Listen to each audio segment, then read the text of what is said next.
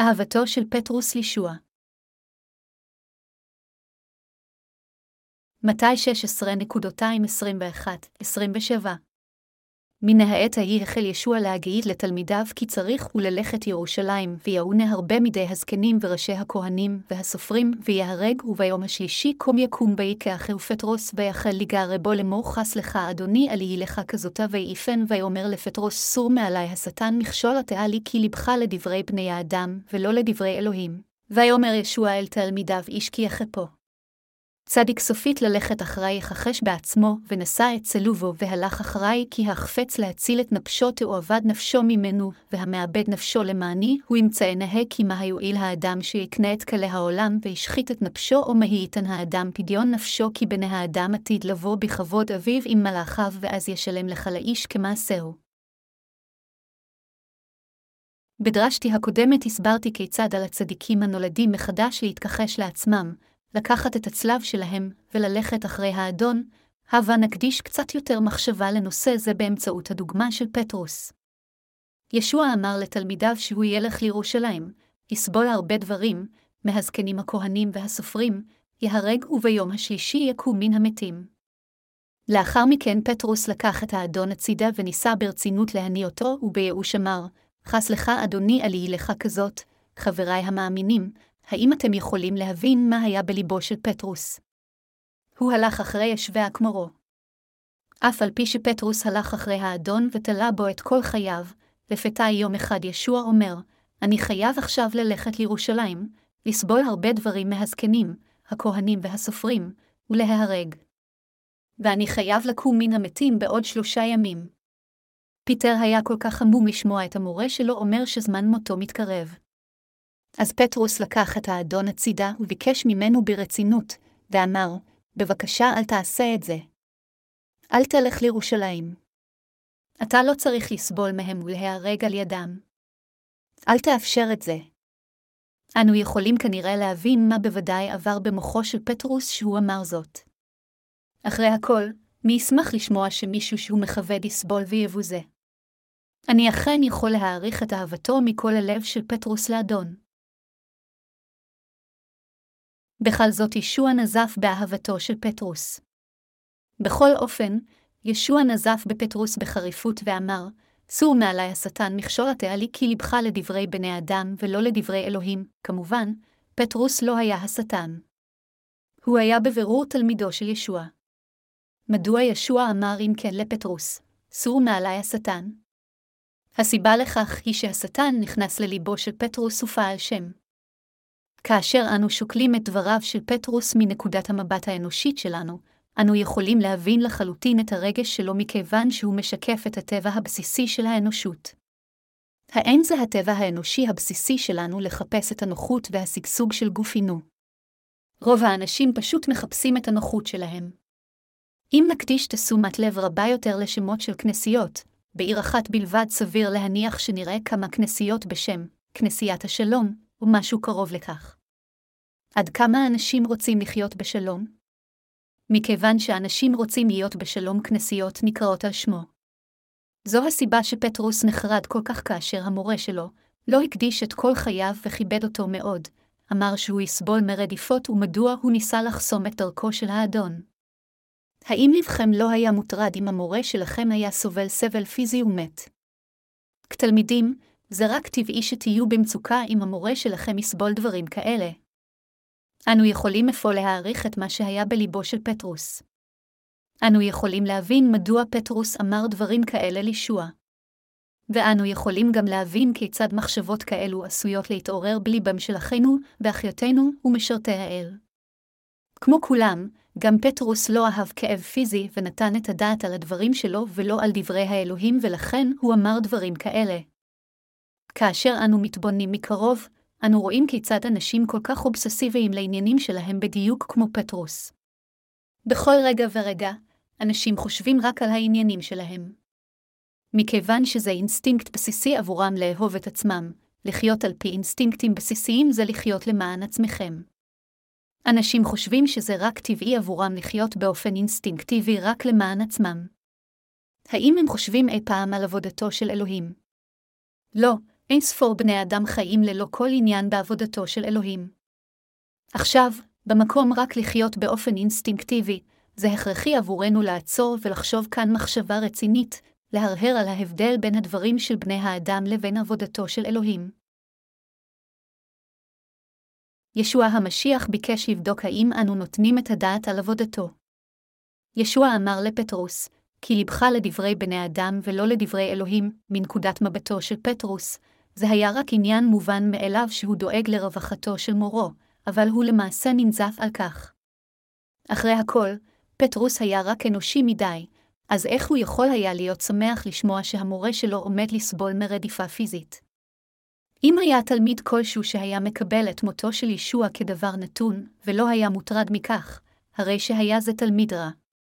במילים אחרות, ליבו של פטרוס היה זהה לליבם של אנשים רגילים. במילים אחרות, זהו עצם טבעה של האנושות. כמו כן, גם לכם ולי יש לב כזה. לכן, אף על פי שאנו אומרים שאנו אוהבים את אלוהים ומוקירים אותו, כאשר אנו בוחנים את עצמנו מקרוב, אנו רואים שבמקרים רבים אנו למעשה נותנים את הדעת על ענייננו שלנו ולא לעבודתו של אלוהים. כתוצאה מכך, יש אנשים שלעיתים קרובות אומרים דברים שונים מנקודת המבט שלהם, ולפעמים הם גם מוצאים את עצמם מנהלים את חיי האמונה שלהם למען עצמם. אנשים כאלה עושים מה שהם רוצים בכנסייה, וחלקם אפילו מוותרים על חיי האמונה שלהם עם כל שמץ של נזק או סבל שנקרא בדרכם. מה? הסיבה לכך. הסיבה לכך היא שהם נותנים את הדעת לדברים של בני האדם, ולא לדברים של אלוהים. מכיוון שאיננו נותנים את הדעת לעבודתו של אלוהים, אנו בסופו של דבר באופן אינסטינקטיבי חושבים רק על ענייננו. מבחינת אחינו ואחיותינו, וגם מבחינתי, אנו מתנדנדים לעתים הלוך ושוב, ומתלבטים בין עבודת האל לבין מעשיהם של בני האדם. כשאני מדבר על עבודתו של אלוהים בפני מישהו שדעתו מכוונת לדברים של בני אדם, הוא כועס. מה הסיבה לכך? הסיבה לכך היא שהאדם הזה לא אוהב את עבודתו של אלוהים. אנשים כאלה חושבים כך, עכשיו, כשאני מאמין בישוע, האם חיי לא צריכים להיות נוחים? זה נהדר ללכת לגן עדן, אבל אני מאמין בישוע כדי לחיות בנוחות גם על האדמה הזו, כדי לשגשג. אחרת למה הפכתי לנוצרי? מדוע שאאמין בישוע אם אצטרך להתכחש לעצמי והנסיבות שלי לא ישתפרו? למען האושר שלי אני הולך ללימוד, מרוויח כסף וגם מאמין בישוע. אז מה זה השטויות האלו? רגע אחד נאמר לי שישוע מחק את כל חטאי, אך ברגע הבא, פתאום אומרים לי לחיות למען עבודתו של אלוהים. עבודתו של אלוהים זה רק לבקש את כספי. אלה אשר מוכירים רק את גשמיותם שלהם ואינם מבינים עד כמה יקרת ערך היא עבודתו של אלוהים, אינם יכולים להתכחש לעצמם אפילו לאחר שהם מקבלים את מחילת החטאים. ליבם מכוון קודם כל לכסף. לכן עלינו להרהר מהי עבודתו של אלוהים ומהם הדברים של בני האדם. אנשים צעירים לעתים הם חסרי מחשבה קרובות ומתנהגים בצורה מאוד לא בוגרת. הם מכירים רק את עצמם. אבל מה קורה כשהם מתבגרים? הם הופכים להיות מחושבים. עכשיו זה הזמן גם להיות מחושבים. מהי עבודתו של אלוהים? עבודתו של אלוהים היא עבודתו של אלוהים, פשוט ולעניין. אם להיות קונקרטיים יותר, עבודתו של אלוהים על האדמה הזו היא עבודת הושתם של בני האדם מחטאים. אנחנו מתכננים לקיים כמה מפגשי התעוררות במחצית הראשונה של השנה. מפגשי ההתעוררות האלו הם עבודתו של אלוהים. זוהי גם עבודתו של אלוהים עבורנו להתאסף יחד בכנסייה כדי לעבוד את אלוהים, להקשיב לדברו, לתת את זמננו, את רכושנו החומרי ואת כל מה שישמש את ישוע. הקמת כנסיות היא גם עבודתו של אלוהים. הפצת הבשורה בכל העולם הרחב היא גם עבודתו של אלוהים. לכן אנו מטיפים את הבשורה הן באמצעות הספרות שלנו והן באמצעות השפתים שלנו. אנו גם מציעים את רכושנו החומרי להפצת הבשורה, ואנו מתפללים עבור בשורה זו ומהלים את אלוהים. כל הדברים האלה הם עבודתו של אלוהים. כל הדברים האלה שמשמשים את ישבעה כחלב היקרים שלו הם עבודתו של אלוהים. אם היינו מחפשים רק את הנוחות שלנו, כל מה שעלינו לעשות הוא פשוט לא להטיף את הבשורה בכל רחבי העולם. אם היינו מוותרים על המשימה העולמית שלנו, גם לא היה צורך בשום הקרבה מיוחדת עבור העבודה הזו. האם הגשמיות שלכם לא הייתה אז נוחה יותר? הגשמיות שלכם הייתה אז שלווה, אבל לא היה לנו שום קשר לאלוהים כך. עבודת האדם עומדת כנגד עבודת האל. לאחרונה רכשתי מכונת צילום לכנסייה שלי. האם קניתי אותה מתוך גחמה שלי? לא, היו לי הרבה מחשבות סותרות לפני שקניתי את מכונת הצילום.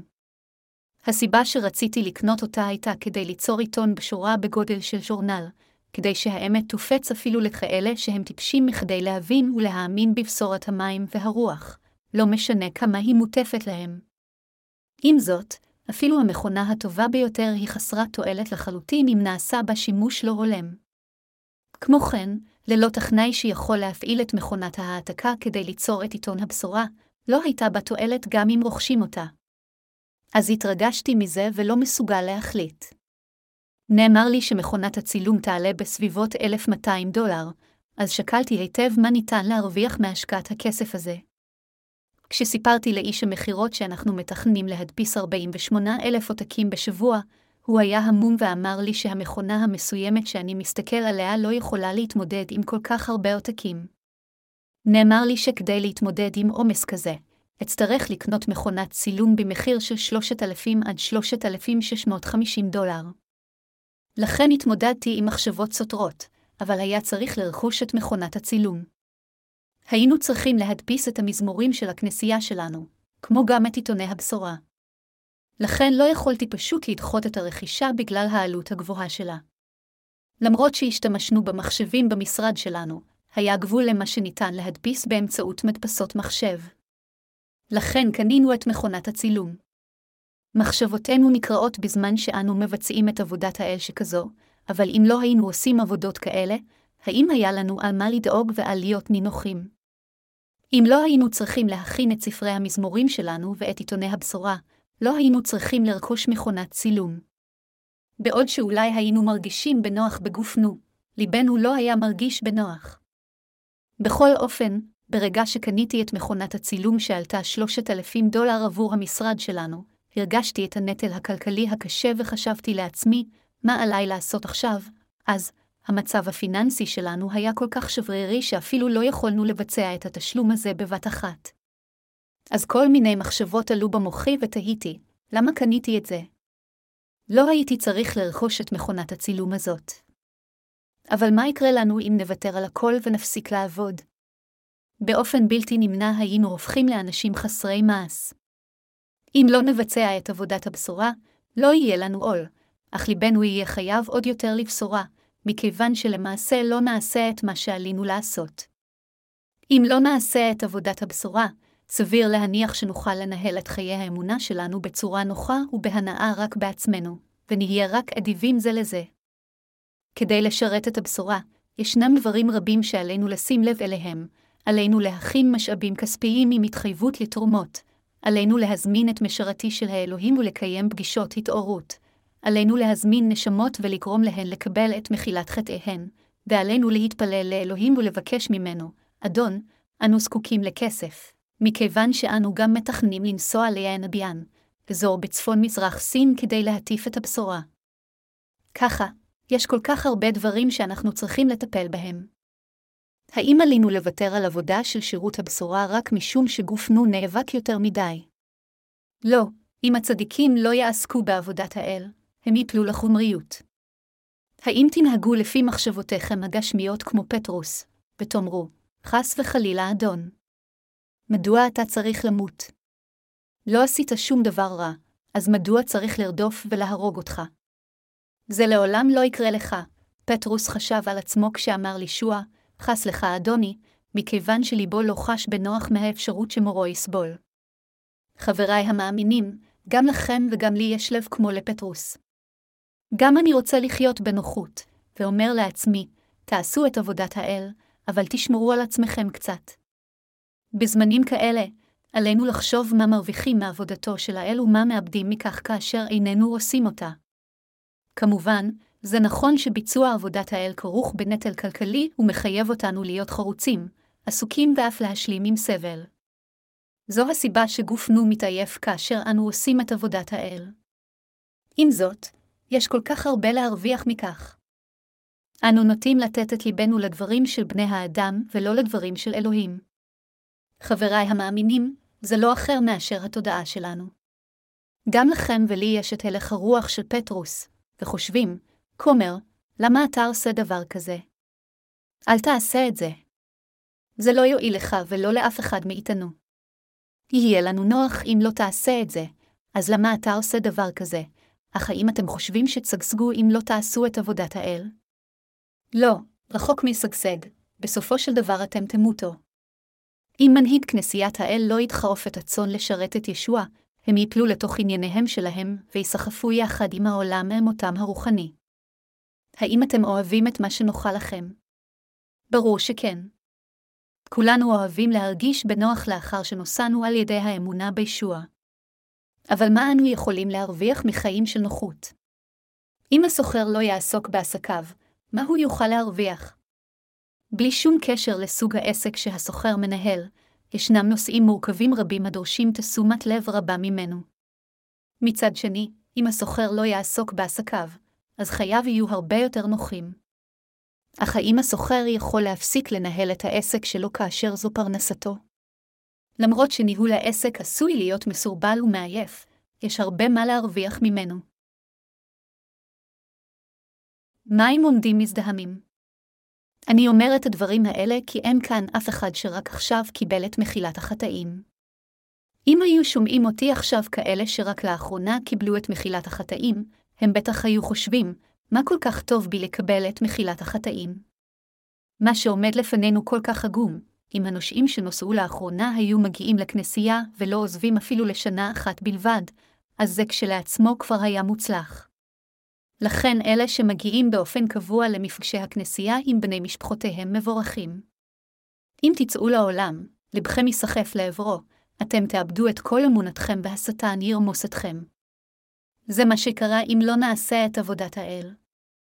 מהי עבודת האל ומהם הדברים של בני האדם? דברי בני האדם מחפשים אחר הנוחות הגשמית. עבודת האל, לעומת זאת, היא משהו שמושיע נשמות. לעתים קרובות מדי אנו נותנים את הדעת על דברי בני האדם ולא לעבודת האל. במשפחתנו ובליבנו האישי, מחשבותינו מקובעות לעתים קרובות על דברי בני האדם. אמונתנו חייבת להתחיל מעבודת האל. כשם שאלוהים ממש בתחילת בריאתו, הבדיל בין האור ובין החושך ובין המים שהיו תחת השמיים, מן המים שהיו מעל השמיים, בראשית 1.247, כך עליכם להיות מובדלים מהעולם לאחר שנושעתם. מה יקרה אם לא הייתם נבדלים מהעולם? אף על פי שנושעתם, הייתם מחפשים רק אחר הנוחות שלכם ואחר מה שטוב לגופכם. בסופו של דבר, אמונתכם תשחט וכולכם תתערבבו עם העולם ותהרסו. זה כל מה שיקרה לכם.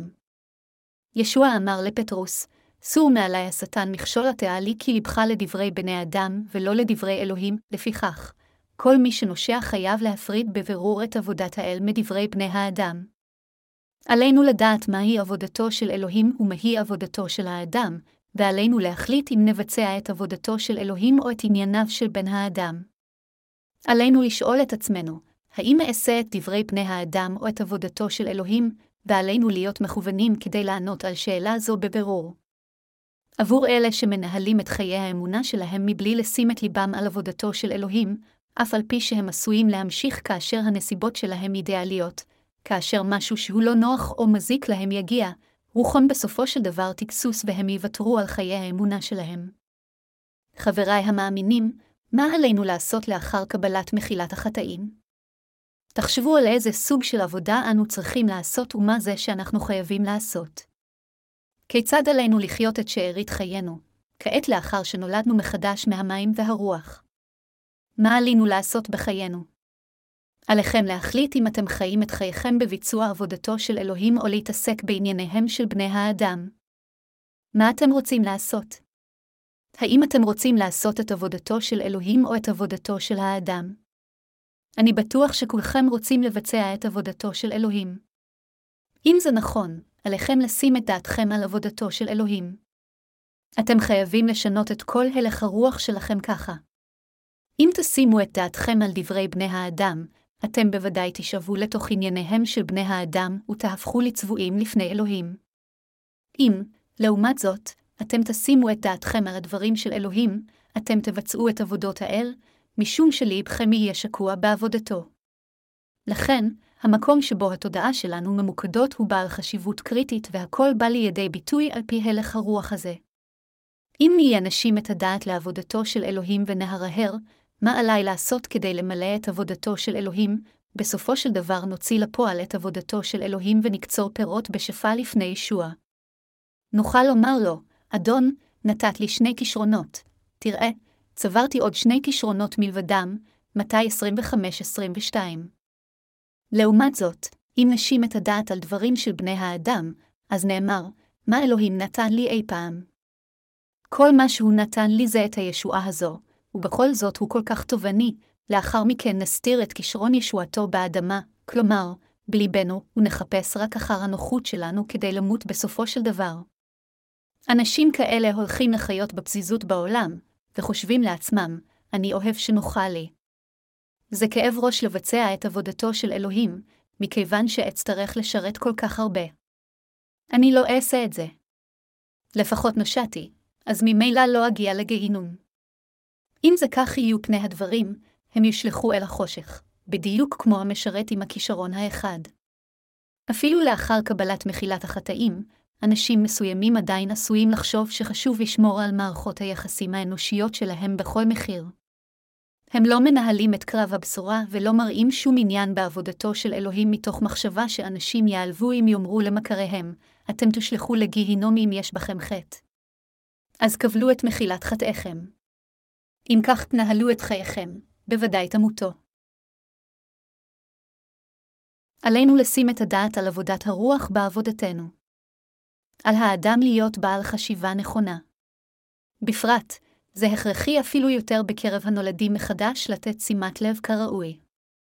רוח הקודש השוכנת בליבנו רוצה לעשות את עבודת האל. אם זה ככה, עלינו לתת את הדעת לעבודת האל ומנהיגי כנסיית האל צריכים לספק לקהילה הזדמנויות לבצע את עבודת האל. לא משנה כמה תרצו לעשות את עבודת האל, כל עוד מנהיגכם לא ינחה אתכם לבצע את עבודתו של אלוהים, לא תוכלו לעשות את עבודתו של אלוהים כלל במהלך כל חייכם. אם זה יהיה המקרה, כשאלוהים ידרוש מכם בעתיד להראות את מה שעשיתם למענו, לא יהיה לכם מה להראות לו. לפיכך, איש אינו יכול לבצע את עבודת האל לבדו. אתם יכולים לעשות זאת רק כאשר המנהיגים שלכם בכנסייתכם מדריכים אתכם ומפקידים בידיכם את מעשיו. על המנהיגים להיות מודעים לעבודת האל, להניע את הקהילה לבצע את עבודת האל ולאפשר לקדושים להשתתף בעבודה זו. כאשר הקדושים יחלקו את הלך הרוח של מנהיגיהם, הם יוכלו סוף סוף לעשות את עבודת האל. אפילו מבחינת הצדיקים, עבודת האל לעולם לא תוכל להתבצע לבד. אתם יכולים להבין מה אני מנסה לומר כאן. פטרוס דיבר אל ישוע כשהוא שם את דעתו לדברי בני האדם והאדון נזף בו, אתה לא שם את דעתך לדברים של אלוהים, אלא לדברים של בני האדם, פטרוס עשה טעות חמורה. הסיבה לכך היא שהוא עונה מתוך הרצון האנושי שלו. מאוחר יותר, פטרוס הבין שזה לא בסדר. גם אנו חייבים להגיע להבנה הזו כמו פטרוס, ועלינו להיות מודעים לדברים של אלוהים ולא לדברים של בני האדם. בתחילה, כאשר פטרוס החל לראשונה ללכת אחרי ישוע, הוא נתן שימת לב רבה מדי לדברים של בני האדם. אך בסופו של דבר, הוא הבין מהי עבודת האל והפך את ליבו. כתוב, ויאמר ישוע אל תלמידיו איש כי יחפוץ ללכת אחרי יכחש בעצמו, ונשא את צלובו והלך אחרי, כי החפץ להציל את נפשו תאהבד נפשו ממנו, והמאבד נפשו למעני, הוא ימצאנה, מי שמודע לעבודת האל חייב להתכחש לעצמו. כל מי שרוצה ללכת אחרי אלוהים חייב לעשות זאת. האדון עצמו אמר, איש כי יחפוץ ללכת אחרי יכחש בעצמו, ונשא את צלובו והלך אחרי. אתם ואני חייבים להתכחש לעצמנו. אתם יכולים לקחת את הצלב שלכם, וללכת אחרי ישביה רק כאשר תתכחשו לעצמכם. אם אתם ואני רוצים לבצע את עבודת האל, חובה עלינו להתכחש לעצמנו. עלינו להתכחש לעצמנו וללכת אחרי אלוהים. כל מי שאינו יכול להתכחש לעצמו אינו יכול ללכת אחרי אלוהים. האם אתם מבינים זאת, חבריי המאמינים? מדוע עלינו להתכחש לעצמנו? כדי לבצע את עבודת האל וללכת אחריו, עלינו להתכחש לעצמנו. לא כדי להתכחש לעצמנו שאנו עמלים, אלא זה כדי לבצע את עבודתו של האל שעלינו להתכחש לעצמנו. כאשר אתם רוצים לקנות משהו מהחנות, אתם צריכים לשלם את המחיר שלו.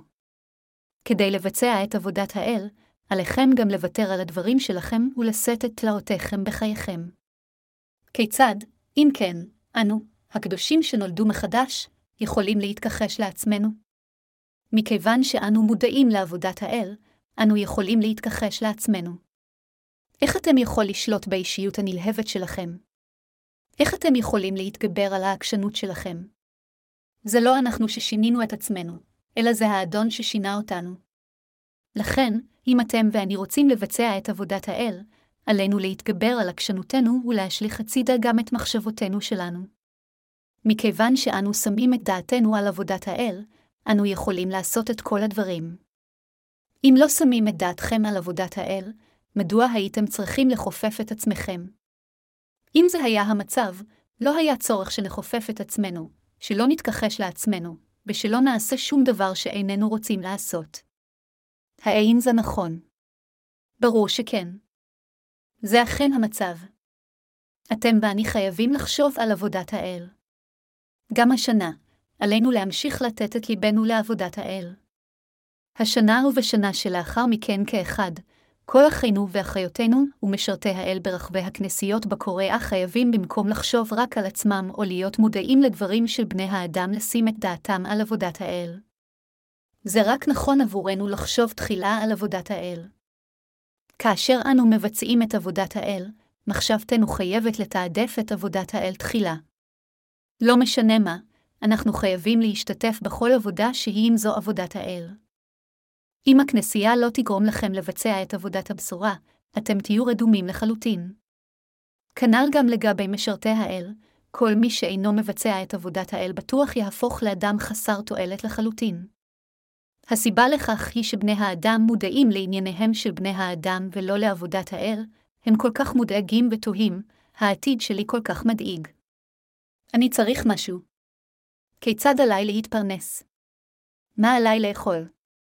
מה כדאי לשתות? בכל אופן, אם אנו נשים את דעתנו על עבודת האל, נוכל לעמוד באתגר על ידי אמונה. בני אדם אשר שמים את דעתם על עבודת האל יכולים להגביר את אמונתם ולהמשיך בחייהם בחברה על ידי האמונה. הם יכולים לעשות הכל וכל דבר באמונה. אמונה זו לא רק הכרחית כדי לשרת את ישוע, אלא היא גם הכרחית כדי לחיות בחברה. יש כל כך הרבה מה להרוויח על ידי אמונה.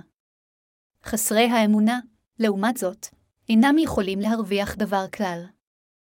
חבריי המאמינים, השנה, עלינו לשים את הדעת על עבודת האל. האם אתם מבינים? אתם ואני חייבים לחשוב על עבודת האל.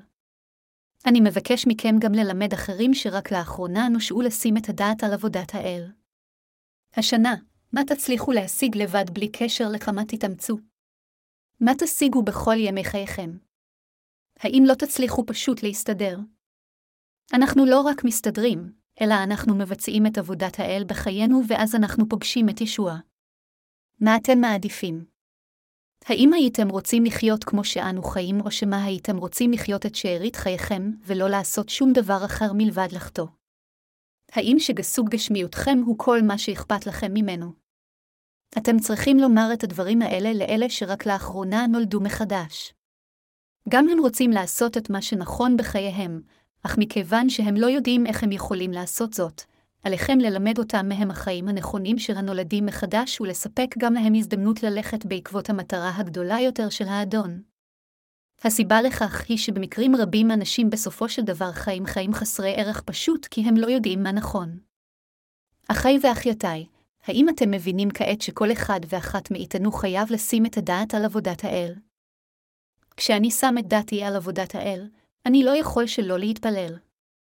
כאשר דעתי מכוונת לעבודת האל, דעתי מתרחבת, האמונה מתחזקת ואני מתחזק.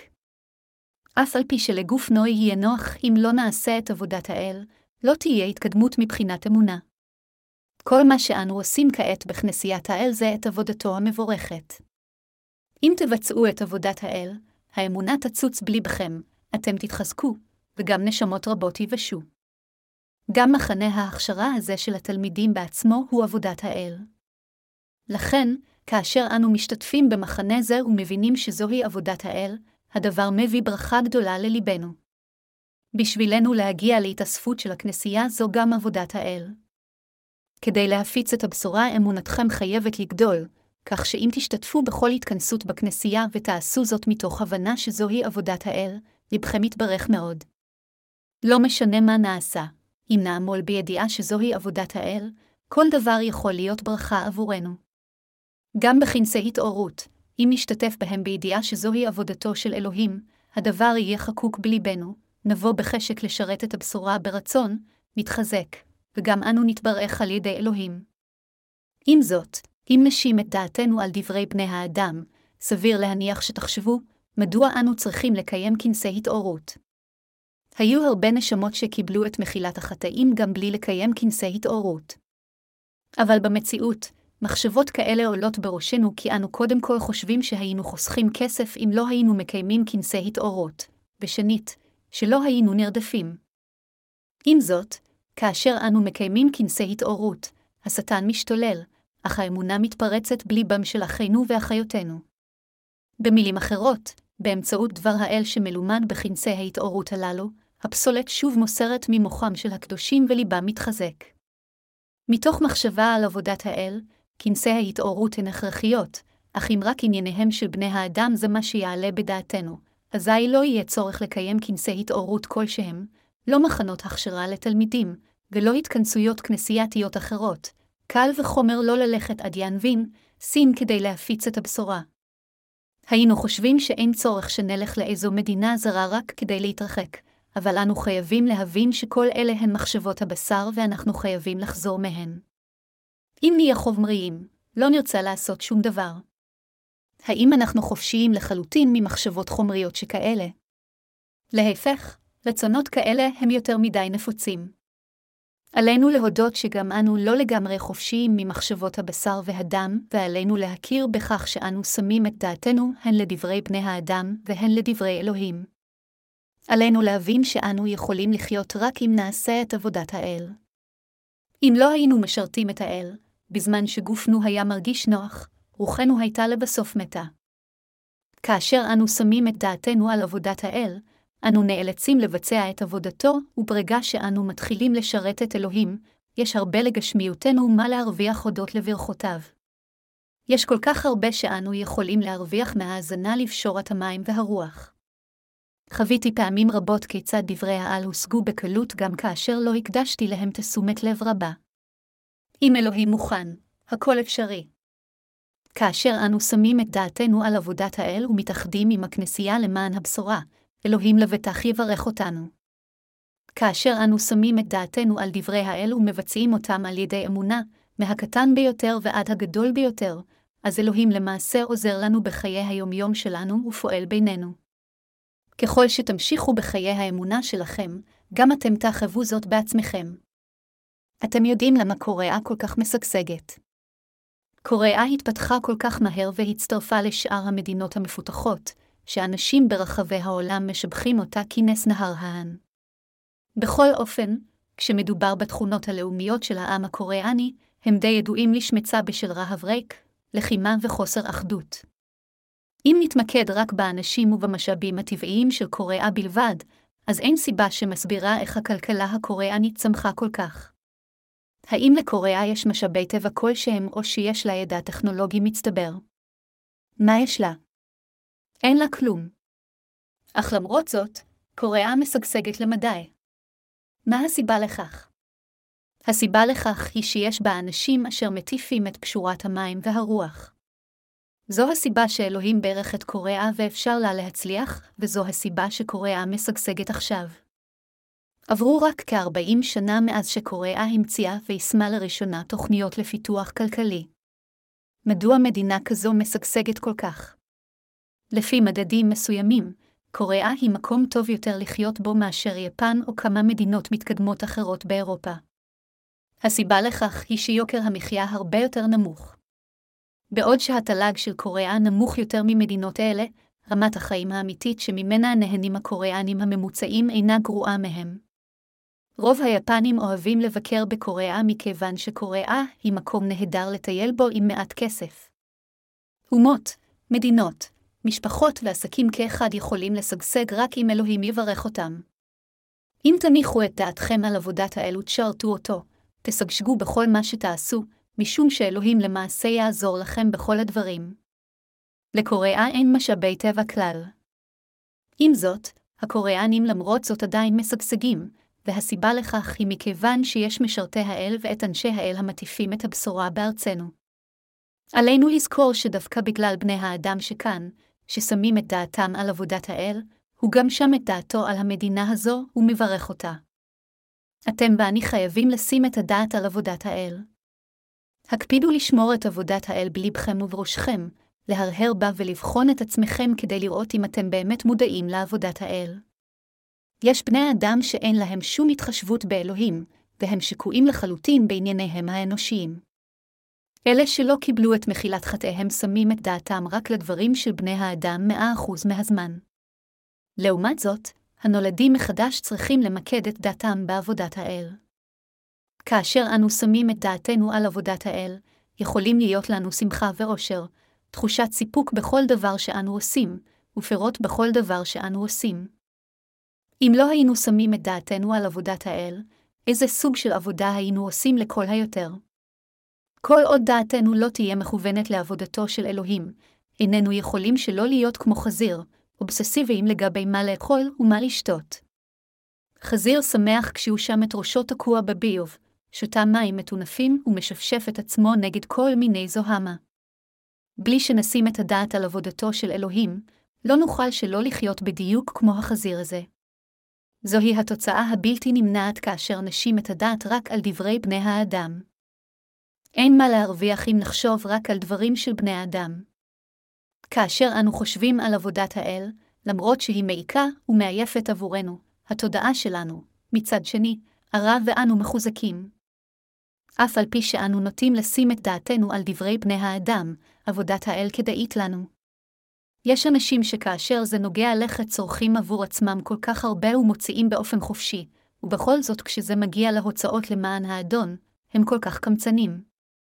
כאשר הצדיקים הנולדים מחדש שמים את דעתם על דברי בני האדם, אין מה להרוויח בעולם, אין תקווה, רק חושך. נסו לשים את דעתכם על עבודת האל ולראות מה קורה. אם תבצעו את עבודת האל, בוודאי תמצאו תקווה. הבה נהיה כולנו מודעים לעבודת האל. האנושות נעשית יפה רק אם היא חושבת על עבודת האל.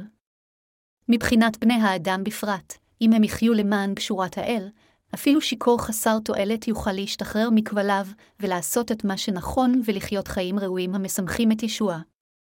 עם זאת, זה יהיה בלתי אפשרי אם נשים את דעתנו לדברי בני האדם, ולכן עלינו לשים את דעתנו על דברי האל.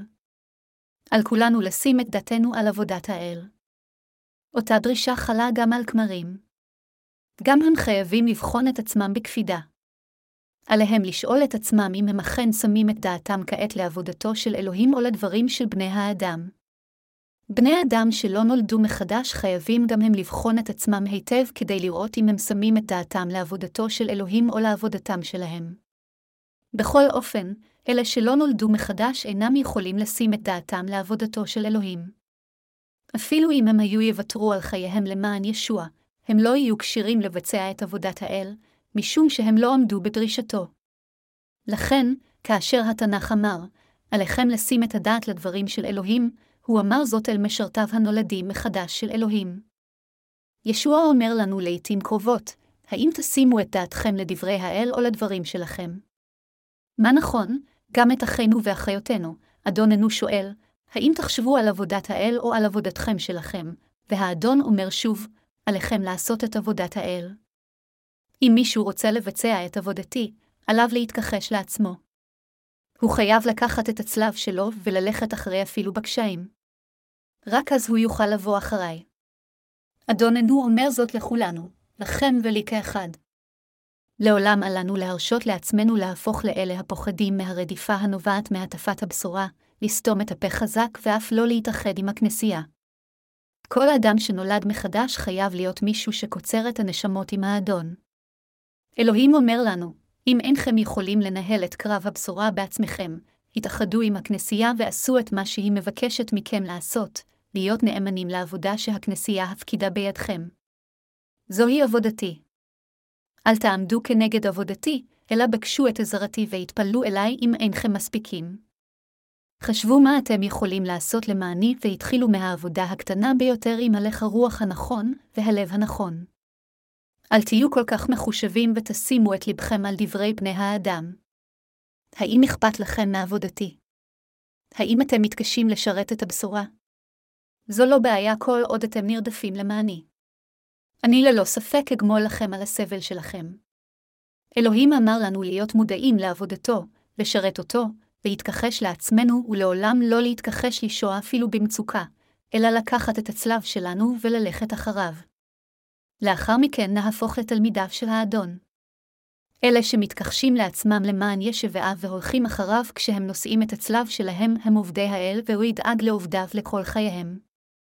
האם זה אומר אם כן שרק עובדי הכמורה כמו כמרים ואוונגליסטים אמורים לשרת את האדון? לא, על כולנו אשר קיבלנו את מחילת החטאים מוטלת החובה לבצע את עבודת האל לפני נוכחותו, ולכולנו יש את הזכות להתכחש לעצמנו, לקחת את הצלב שלנו וללכת אחרי ישביה. אל תזנחו זכות כה יקרה. אל תקברו אותה באדמה. אל תמכרו את הפריבילגיה שלכם למישהו בשביל קערת תבשיל עדשים כמו השווא. אם תעשו זאת, בוודאי תצטערו על כך בהמשך. עלינו להרהר בעבודת האל ועלינו לחיות את שארית חיינו בביצוע עבודה זו של האל. עלינו להקדיש את ליבנו לעבודת האל. עלינו לשאול את עצמנו, מהי עבודת האל? מה עובר לי בראש? האם אני שם את דעתי על בני האדם, או שאני שם את דעתי על אלוהים? איזה מין בן אדם אני?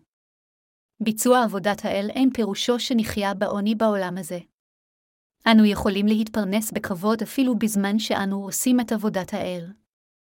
לי בעצמי אין במה להתבייש בחיי, למרות שאני מבצע את עבודת האל. להפך, אני מלא ביטחון.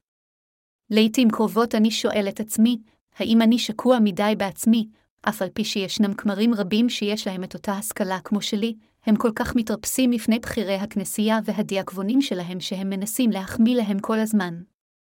בניגוד אליהם, אני לא מרגיש מאוים על התפקיד שלי בכלל. אני יכול לומר לחברי הקהילה שלי, המאסטר של שנינו הוא ישוע.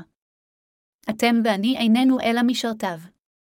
אפילו אם היית ראש ממשלה, זה לא אומר כלום בכנסיית האל. האין זה נכון. כמה מגוחך זה עבור כומר, שאמור לשרת את הקהילה, להיות כל כך כנוע לבכירי הכנסייה או לדיאקבונים. לכל הכמרים האלה, אני רוצה לומר, למה אתם לא פשוט מתפטרים? במקום לשרת ככה, עדיף פשוט לנקות בורות שופכין כדי להתפרנס. אם אדם מתמנה לגנרל, עליו לנהוג כגנרל. איך גנרל יכול להיות גנרל אם הוא כל כך חסר אונים מול החיילים שלו? בכנסיית האל, עלינו להפוך לטיפשים למען דברי האל.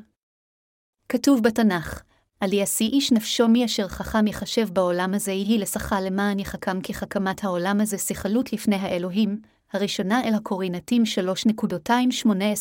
3.218-19. לפני זמן רב, הייתה ממלכה של טיפשים וממלכה של חכמים, קרה המקרה ששתי המדינות האלה יצאו למלחמה זו נגד זו. אנשי הממלכה החכמה היו כולם חכמים, ואנשי הממלכה של הטיפשים היו כולם טיפשים. ממלכת החכמים תקפה ראשונה. עם זאת, מכיוון שכל האנשים בממלכת החכמים היו חכמים, כולם חשבו, אם אלך ואתקדם בחזית, אני לא אמות קודם. בטח שכן. במקום להילחם בחזית של שדה הקרב הזה, אני פשוט אחפור בו אתחבא איפשהו ואצא אחרי שהחיילים האחרים יעברו. זו הדרך היחידה שבה אוכל להבטיח את הישרדותי.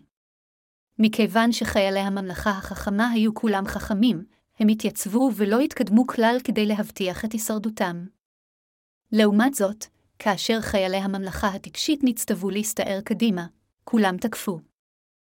כשציו עליהם, הרימו את הרומחים הארוך שלכם והסתערו קדימה בכל תנאי, הם המשיכו להתקדם. בזמן שחיילי הממלכה החכמה ניסו להבין כיצד יוכלו להציל את צווארם, חיילי ממלכת הטיפשים המשיכו להתקדם ללא רחם, הרגו את כולם וניצחו במלחמה. כולנו משרתי האל המבצעים את עבודתו. רק כשאתם ואני משרתים את אלוהים, הכל מצליח. אם מנהיגיכם בכנסיית האל צועקים, טען, עליכם לצעוד קדימה באומץ, בדיוק כפי שעשה הצבא של ממלכת הטיפשים. כשאתם נותנים את התרומות שלכם ומשרתים בכנסייה הזו, את מי אתם משרתים? אתם משרתים אותי. לא, זה לא המקרה. אם שירתתם אותי מתוך רצונכם לשרת את הבשורה, אז שירותכם היה למען האדון, ואם אני משרת אתכם מתוך רצוני לשרת אתכם, אז גם השירות שלי הוא למען האדון. מבחינתכם ומבחינתי כאחד, אם היינו משרתים אדם אחר, היינו ממורמרים מכדי לעשות זאת.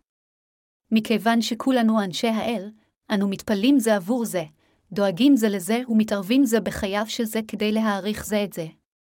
מכיוון שאתם שייכים לאנשי האלוהים, עליכם גם להפוך לאנשים מכובדים על פני האדמה הזו, ולכן מנהיגי הכנסייה שלכם מתערבים כשאתם הולכים שולל, אם הייתם רק אנשים גשמים, מדוע שמנהיגי הכנסייה שלכם היו מתערבים בחייכם? הבה נעלה כולנו על אותה סירה, ונבצע את עבודת האל יחד עד שנגיע לאותו יעד. זו תמצית דבריי. הבה נשים את דתנו על דברי האל, והבה נבצע את עבודתו. כמה מחשבות חומריות היו לנו השנה. אם לא נשים את דעתנו על עבודת האל, הדאגות של בני האדם ירדפו אותנו אחרינו כל הזמן. עתה, לא רק כמרים או אוונגליסטים אמורים לעשות את עבודת האל. אתם ואני כאחד, כל אחד מאיתנו חייב לשים את דעתו על עבודת האל. כל אחד מכם חייב לחשוב מה אתם יכולים לעשות כדי לבצע את עבודת האל, להשתתף בה ברצון ולעשות את העבודה הזו. זה מה שאדוננו אמר לנו. השנה, הצבנו לעצמנו כמה מטרות לעבודת האל שעלינו לבצע. הראשון שבהם הוא הטפת הבשורה ביאן ביאן, סין. אני מתרגש רק מלחשוב על זה. למרות שהייתי חושש מזה אם זה היה דבר של בני האדם, ואפילו לא הייתי רוצה ללכת לשם אם זה היה העניין שלי, מכיוון שזו עבודת האל אני מאוד מתרגש.